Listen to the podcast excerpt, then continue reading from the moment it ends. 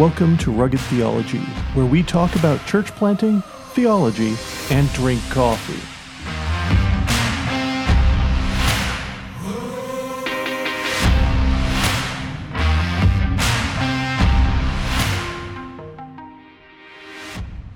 Welcome to another episode of Rugged Theology. I am your host, Adam Diamond, and today with me I have a uh, somewhat decent group of guys. I'll give you somewhat of a compliment. Thank you. So today I have uh, to my left, you guys can't see it, but to my left is Mr. Matthew Lahey. Hey everyone. To my right, I have uh, our summer intern, Matthew Rogers. Hello, everybody.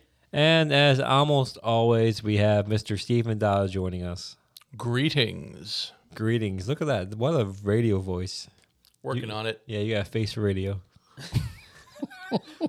Thanks, man. Appreciate it. oh man so i did a couple of years of journalism and uh, we did print and uh, radio through there and uh, that was a common joke that a lot of us had the uh, face for radio i loved it all right guys so today we are going to talk about the wrath of god I- I, I'd say yay, I'll- I'll- but you know, th- n- Very no. fun topic. Probably. all right so the wrath of god that was satisfied love that song. Um, but that's what we're going to talk about today because it's something that you know a lot of us don't really like to talk about. Um, so just get started like can you guys help me define like what is wrath? When we say wrath of god what do we mean when we say wrath? I would say it is a settled, effective anger against evil. That's so important that you qualified it against evil and not just against the tides, against candy, again like it's Well- important. Yeah. It is very important because when we're talking about wrath, especially when we're talking about the wrath of God, we're not talking about something arbitrary that God simply decided, I think today I'm going to hate this thing. which happens with toddlers a lot Yeah. i mean you would know right matt Uh, are you implying that I'm a toddler or are you implying that my you, you have a toddler i mean it could go yeah maybe if Right? I, Yes if to I, both? if i ask ruth she might say she might say you know yeah but uh, yeah no so like i mean you we have kids and we can be fickle as well right no we can decide one day i really like this and you wake up and you're like yeah no i i, I really wish i didn't buy that or i didn't do that and we, we can be pretty fickle at times so it's a decided anger against A settled anger, a settled, effective anger Mhm. against evil. against evil. All right. So, like, when we talk about wrath again, is there a difference when we talk about the human wrath, or you know, for this part, even anger, and God's wrath? I mean, usually when we were created in God's image, so you know, are we making any sort of mistake when we, you know, look at our own anger and wrath, and then we kind of look towards God, and see how God reacts to things? Okay, first of all, I'm going to want to make a very strong distinction between anger and wrath. Because the fact is, humans do have anger, and there is actually in anger itself nothing wrong with it. Uh, in the Bible will tell us, you know, in your anger do not sin. And if that's the case, that would mean then that there is a sense in which we can have anger without sin, uh, without sinning. I would go so far as to say, when it comes to humans, uh, unless you're Jesus, your wrath is always going to be sinful. And I think that's why, like you see in Psalm 37, uh, uh, refrain from anger, but forsake wrath. Fret not yourself; it ends only in evil.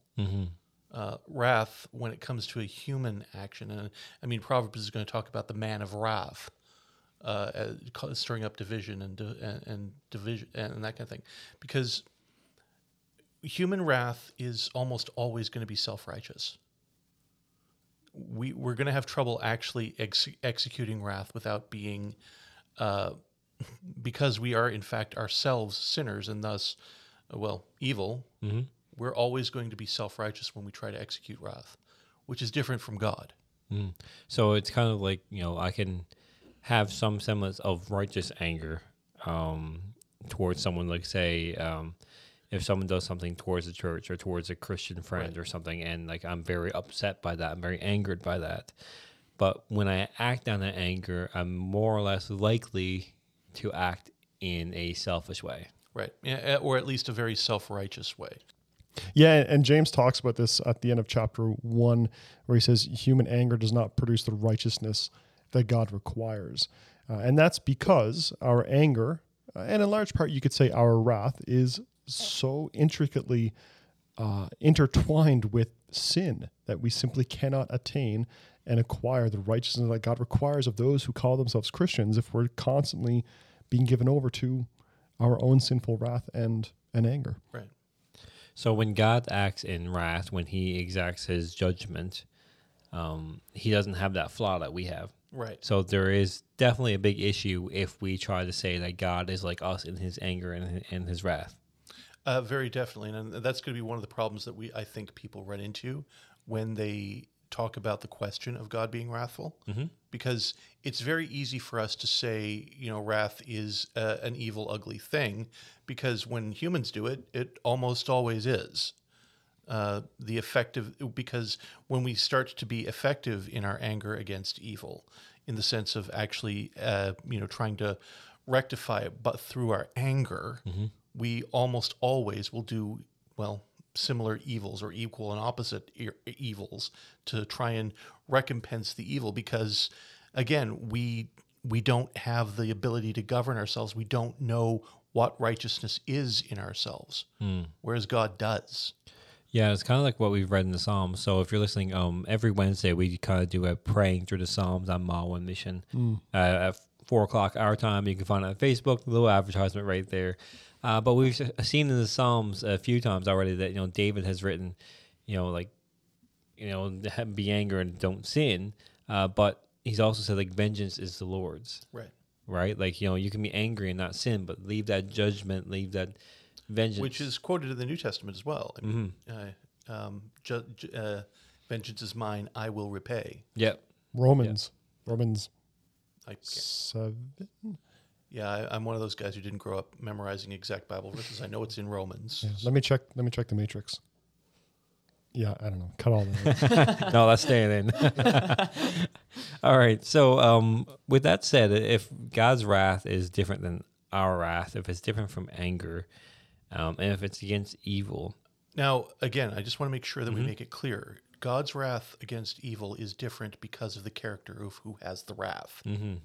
It's not because he isn't angry against evil. It's because his own character allows him to do it righteously. Mm-hmm. So, with that said, uh, it probably should have a role in our preaching and our explanation of the gospel.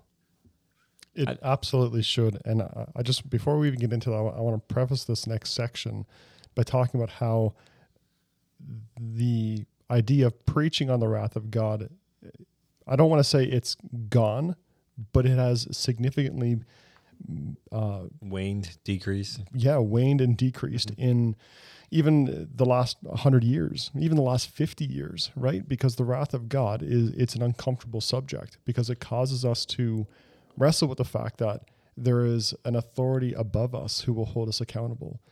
Go ahead. Well, and, and, I mean, I don't want to cause people to think badly about each other too. Mm. The fact is, because our experiences with wrath have almost always been negative experiences, mm. we would gen- generally import that negative experience into our understanding of the wrath of God.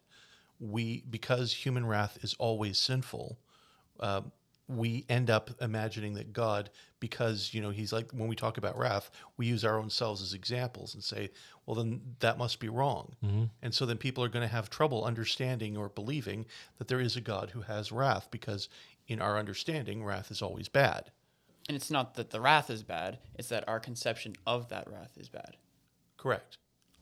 You know, I remember years ago, I was uh, sat down at a wedding and I was having a chat with a, a pastor um, over in Australia. And I, you know, was really curious to hear about his church and his preaching style and, you know, all the topics he, he preached on. And um, so I asked him one day, you know, what's your approach to preaching? Do you focus on certain attributes of God? Do you focus on others? Or do you preach the whole counsel of God? And he said, You know, I don't tend to focus on, you know, the, the holiness of God or the judgment of God or the wrath of God anymore. And I, I remember him distinctly saying that had a time and a place in history, and that's not for now. In other words, he was promoting that all we need to do is preach on the love of God, the mercy of God, the forgiveness of God. And that's that's a really dangerous thing to do if, if all you're focusing on is the you know, the, the dare I say, it, nicer or more comfortable Mm. attributes of God. Well, in in in an essence, I mean, he's slightly right in his approach to like how do you explain the gospel to certain generations, right? Types. Um, but you know, in the sense of do we need to beat people over the head and say you're going to hell? You know, this judgment is coming like every time fire and brimstone and that and, like you know, that doesn't have to be in every sermon, but it doesn't mean you avoid the subject altogether. Well, and, and I think there's also a negative way of there's a self-righteous way of preaching the wrath of God. You, you notice that a lot of people, when they talk about the negative views of the way people have preached the wrath of God in the negative times, it's almost always you guys down there who are not in the pulpit with me are sinners. You you guys need to change your lives. You need you guys need to repent and turn to Jesus, which by the way is true but he could turn that around and he could just sit, go sit down in the, uh, in the congregation and the same sermon would in fact still be true because you know we're all sinners and we all stand before god condemned the difficulty is going to be that usually you can hmm, the reason that i think we have to worry about avoiding the wrath of god is because we are infinitely willing to believe in our own goodness and in the evil of others I, I think I might, I might need to repeat that. We are infinitely willing to believe in our own goodness and in the evil of others. And the end result of that, and I, as I'm listening to you talk, Steve, like I'm looking at this quote by a guy named Richard Niebuhr. I, I don't know if I'm saying his, his last name right. Reinhold Niebuhr. No, it says Richard Niebuhr right here on, on this on the site. But he, he famously described this liberal theology that's permeating throughout, you know, much of Western civilization in talking about the uh, pastors not preaching on the wrath of God. He says, "A God without wrath brought men without sin into a kingdom without judgment through the ministrations of a Christ without a cross." I'm pretty sure that's Reinhold Niebuhr. Maybe the article has it wrong then. Yeah. Anyway, it's a great quote. Whoever you are out there, great quote. Thank you for giving us that. But you may not- be wrong, but I'm not saying you're wrong, but you're definitely wrong. Yeah. But uh, yeah, I mean, it's it's something that we don't like to deal with, right? I mean, Jesus himself, even even in the parable, right? You know, take the plank out of your own eye before you deal with the speck in your brother's. We're so quick to see the evil in others when we could be doing much worse in our own lives. And, and, and I mean, I have to say, I, I I'm I'm right now kind of getting weird flashbacks from Sunday because uh, if you if you went to church at Calvary this year this week, I had to preach through Amos chapters one and two, and one of the things that you realize in minor prophets is it's very rarely positive. But one of the things that you run into is the fact that in that particular passage, and it's done in a lot of different places throughout Scripture, uh, Romans 1 and 2 being a, another example, or the place where uh, Nathan is talking to David about his sin with Bathsheba. It happens again, where God uh, points out the evils that people are having. And nobody ever has problems seeing evil as evil, they have problems seeing the evil as theirs. So the, the the situation where somebody says you are the man in Amos, where he said where you know they, he goes through the list of all of the other people groups and says Israel, you guys are just as bad, if not worse. Or uh, you know uh, David, you did this. Um, in Romans, you know the wrath is uh, wrath of God is revealed against all unrighteousness, and you're like this because you do the very same things when you get to chapter two. Again, reasons why you should never actually just read individual Bible verses. You should read the whole chapter if you can. But we don't want to agree. We will be happy to agree with that there is evil out there, but we're only happy to agree that evil is out there. It's never in our own hearts. Mm-hmm. Well, and the thing is too that if there, you know, we believe in a God who is good, mm-hmm. and God loves good, therefore he must hate evil. Which is true, by the way. Mm-hmm. So, since since he hates evil, he must have wrath against said evil in order to love good. That's taken right out of Nahum, right? So I'm just going to read, you know, chapter 1, verse 2. It says, The Lord is a jealous and avenging God. The Lord is avenging and wrathful. The Lord takes vengeance on his adversary, advert, Adversaries. adversaries, thank you, uh, and keeps wrath for his enemies, right? And so I think that the concept of God's wrath runs from Genesis to Revelation. You can't, like, you just cannot separate his wrath from his other divine attributes. Yeah. And of course, the issue is going to be we're going to have trouble with God's wrath for a couple of different reasons. If we are totally seeing that there's evil out there in the world, we're happy with God's wrath against the evil that's out there in the world. If we think that everybody is basically good and we rec- and you know in the quiet of our rooms we recognize that we have some of the same evils as other people, then we don't want to talk about wrath at all because then we'd have to actually accept the fact that we face wrath against ourselves. Mm-hmm. Well, that goes right back to your sermon on Amos about how he goes through all of Israel's enemies and then he mm-hmm. goes to Israel. Right. Yeah, part part of the issue is that you know, as humans, one, we don't want to deal with our own hearts. Right. We'd much rather deal with other people. It's easier to deflect. It's easier easier to look at you know bigger, you know, quote unquote worse sins, and you know I'm not as bad as Joe Blow down the street or Skipper up the road. Um, but we do have evil in our own hearts, and we are subject to God's wrath as well, and that's a hard thing for us to swallow. Which makes sense why it's easier to talk about God's forgiveness, God's mercy, God's grace, which is all great stuff. I mean, we should be talking about that.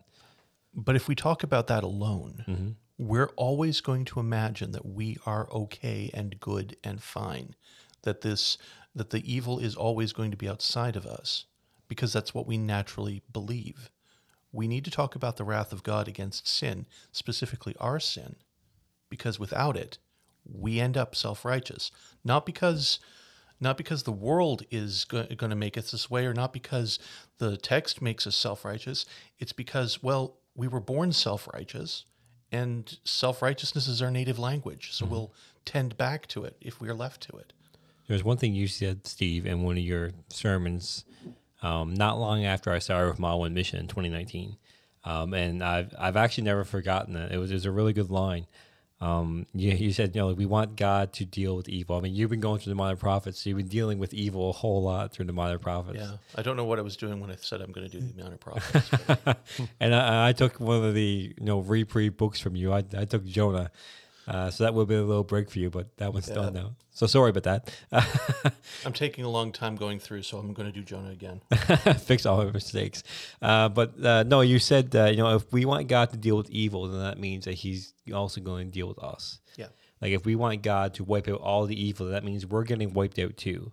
Yep. right? With outside of Jesus, outside of faith in Christ, it means that if God deals with evil now, if we want Him to deal with evil now to bring judgment, you know, only God can judge me. That means we're getting wiped out too. Yes. And I can remember you saying like, you know, I don't think we want that. But here's the thing, though, hope right? not. So, yeah. Go ahead. So, but here's the thing, right? So, if God didn't withhold His wrath from His Son on the cross, being the perfect, spotless Lamb of God, who takes away the sins of the world, if He didn't withhold His wrath from Him, where do we stand? Where do we stand? Well, and I mean that's going to be a fairly because the wrath of God on Christ is because Christ is respla- replacing us. Ooh, now you're going somewhere. Now you're going somewhere, Steve. Uh, I mean, there the famous quote that you run into uh, when in, in more reform circles, all, go, all all all sin is punished, all of it. Period. God will actually vent, vent His entire wrath. It will be either on the on the sinner himself, or on the Christ who stood in the stead of ruined sinners. Which is why we need not worry because we have Christ who bore the wrath on the cross. Hmm. And which is why we can go to him. Which, by the way, is why the gospel is good news. Why would it be good news that Jesus Christ died on the cross for your sins? Why would it be good news that Jesus came in the flesh to live the life that we had to live? Unless there was a singular, very major problem that he dealt with, namely the wrath of God. I mean, that's going to be another big problem we run into here because, you know, primarily we're saying that the thing that God's that uh, God saved us from on the cross is his own just wrath. Not just not not just, you know, sinfulness in an abstract sense, but the fact that he has a settled, effective anger against evil. And, and like you said, Steve, the, the key fact here is understanding God's character. If you have a mis uh, or uh, misconstrued or wrong idea of who God is, um, then you're not going to properly understand His wrath and how that fits into His character and how that fits into the greater scheme of things. The you know, at the, the greater story of Scripture, the meta narrative of pointing us to Christ. Right. And especially that, honestly, God's wrath is one of his excellencies mm-hmm. for which we should be praising him. Not merely something that we should, you know, kind of grudgingly accept. Mm-hmm. It's a beautiful, amazing thing that all sin gets recompense. There is no such thing as evil that doesn't get fixed. God deals with all of it. And that's, that's that's a God we should want to serve. Yeah. Um, because if God is so good, like if obviously we want to serve a good God, we want to serve a God who you know deals with, you know, um, deals with evil, delivers justice, you know, loves us, you know, offers us grace is something which we don't deserve, mercy, which is also something we don't deserve. Uh, but you know, this is a great God. Uh, but if He's that great, if He's that good, then He has, like you, you like we said before, He has to be, you know, angry at sin, at evil. He and of has course, to be. let's not be abstract about the evil that we're talking about. This is all those evil things that we're thinking about when we think, oh, how can God possibly allow X to exist in the universe? Because X exists in the universe, obviously God cannot be good. Well, of course, we're not at the end of the story yet, but you're, you're saying essentially that there must be something wrong with God because he's not angry at, uh, I don't know, uh, child slavery, uh, child sex slavery in Thai, uh, in Thailand or I think in the North problem is that people but want he is. yeah, I, and I think the problem that people have is that they don't see him acting like when they want him to act. Right. Yes, and so that's the whole bigger picture that we only see talking one about. perspective and that's and we we try to put god into our perspective and not recognize that we are not god and we don't have that perspective And I, again, this is going to be, I I say this with some trepidation. We don't see the sin in our own hearts, the ways that we do things and say things, and that God has infinite wrath against. So like walking down. So I just moved uh, downtown uh, to you know get ready to you know start the very very early beginnings of downtown community church. Uh, but uh, yeah, so we can celebrate that. Uh, but uh, you know. I've obviously come across some very interesting things living in downtown. You know, i- i- downtown of any city is a very interesting spot. Um, so it's sin in my life, and it's happened when I walk past certain types of people, and I have certain types of thoughts Yeah. right? About the type of people they are, about um, you know what they're looking for. You know, like instead of seeing them as created in God's image, in need of the gospel, um, realizing as well that they were someone's son and daughter, not much like my own kids, mm-hmm. and as a five year old, they probably weren't planning to be strung out on drugs walking down the road looking for the next handout. They weren't planning to be a prostitute trying to turn a trick so they can get their next hit. And of course, going from the Christian perspective that we are saved by grace alone, through mm-hmm. faith alone, apart from works of the law, for all we know, the person that you're looking at there might actually get, become saved by Jesus Christ just as we have been. Mm-hmm. And they might actually be a superhero of the faith compared to me just being a normal dude. Yep, and it, it's it's also acknowledging too that our faith is from grace, like our salvation is from grace. We don't deserve this just as much as in the moment I might not think they deserve my time or they deserve you know respect or anything like mm-hmm. that, but I don't even deserve their own salvation. I cling to. Yep. And they they deserve salvation as much as you did. and I deserve the same wrath as what I think that they deserve. Right. I'm, I'm not, and that's where it comes back to our own sin. Why this conversation is uncomfortable is that we can say I'm not as bad as so and so there, and no, in your own knowledge you're not. But if sin is sin, if sin is an affront to a holy God, no matter what it is, then we are subject to the same wrath that someone who killed their mother is. We are subject to the same wrath. Yeah. Uh, like that now that's not to say that all sins are equal. It's just to say that you know you actually don't know how bad that person is, Mm-hmm. and you don't know how bad you are. Yeah, there are different consequences to sin. Obviously, someone who kills someone, you know, Absolutely. should be caught, should be charged, Yeah. should be thrown in jail. Absolutely, opposed to someone who lies about stealing from their mother's purse or something. Right. Uh, but those sins are also make us in rebellion to a holy God. well, Well, I there's mean- also a difference between a crime and a sin Yeah. because a crime is what we do against the law a sin is before a holy god that we are doing it Right. And of course, the other thing too is we, when we're dealing with all of this, um, the differences between these things, we like to believe that they're massive differences between the sin that that other person has done and the sin that I have done, because we like to validate ourselves. But the fact is, before a holy, infinite God, the difference is a micrometer. Like, it really isn't worth looking at. Like sinners in the hands of an angry God. Good sermon. It is good sermon. I drew blanks there. That's fine. Uh, so, guys, we we've you know we're about twenty six minutes in. Um, I think we've had pretty good conversation here. Um, but I mean, this all fits back to that question before uh, Matt asked another question like, "How does this fit in the gospel?" And I think we've done a pretty good way of explaining that. That the reason, because people are like, you know, I've heard people like, "Why do you, why should I worship a God who saves me from from Himself?" Well, I mean, if God is so good, I mean, we want to worship a good God. Yes, yes, Steve. I, I see your brain turn, turning there. Well, I mean, it's an interesting question to say, why should I believe in a God that uh, t- saves me from himself? He doesn't. He saves me from the results of evil, my evil. Yeah. And yes, he would actually bring about the just results of that.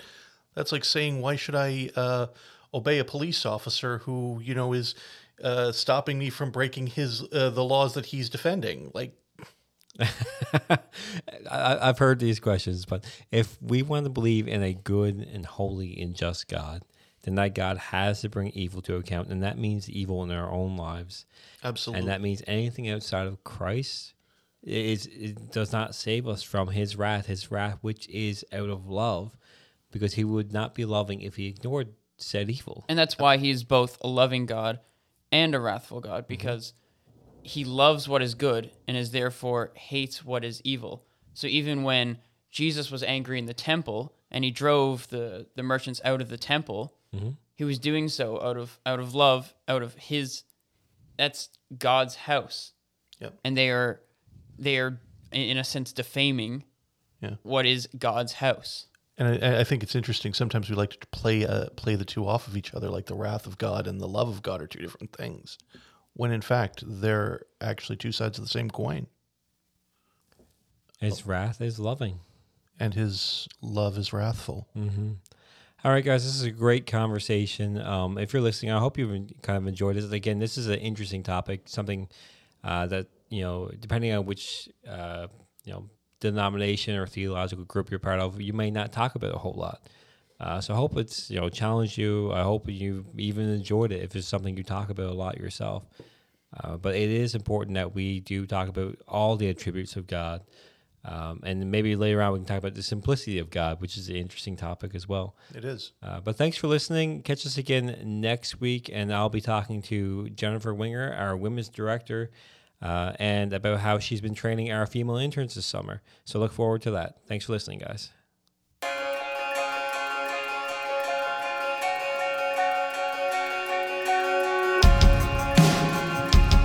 You have been listening to Rugged Theology. Rugged Theology is a podcast of Mile One Mission. If you'd like to know more about Mile One Mission and our work in Newfoundland, please visit us at www.mileonemission.ca.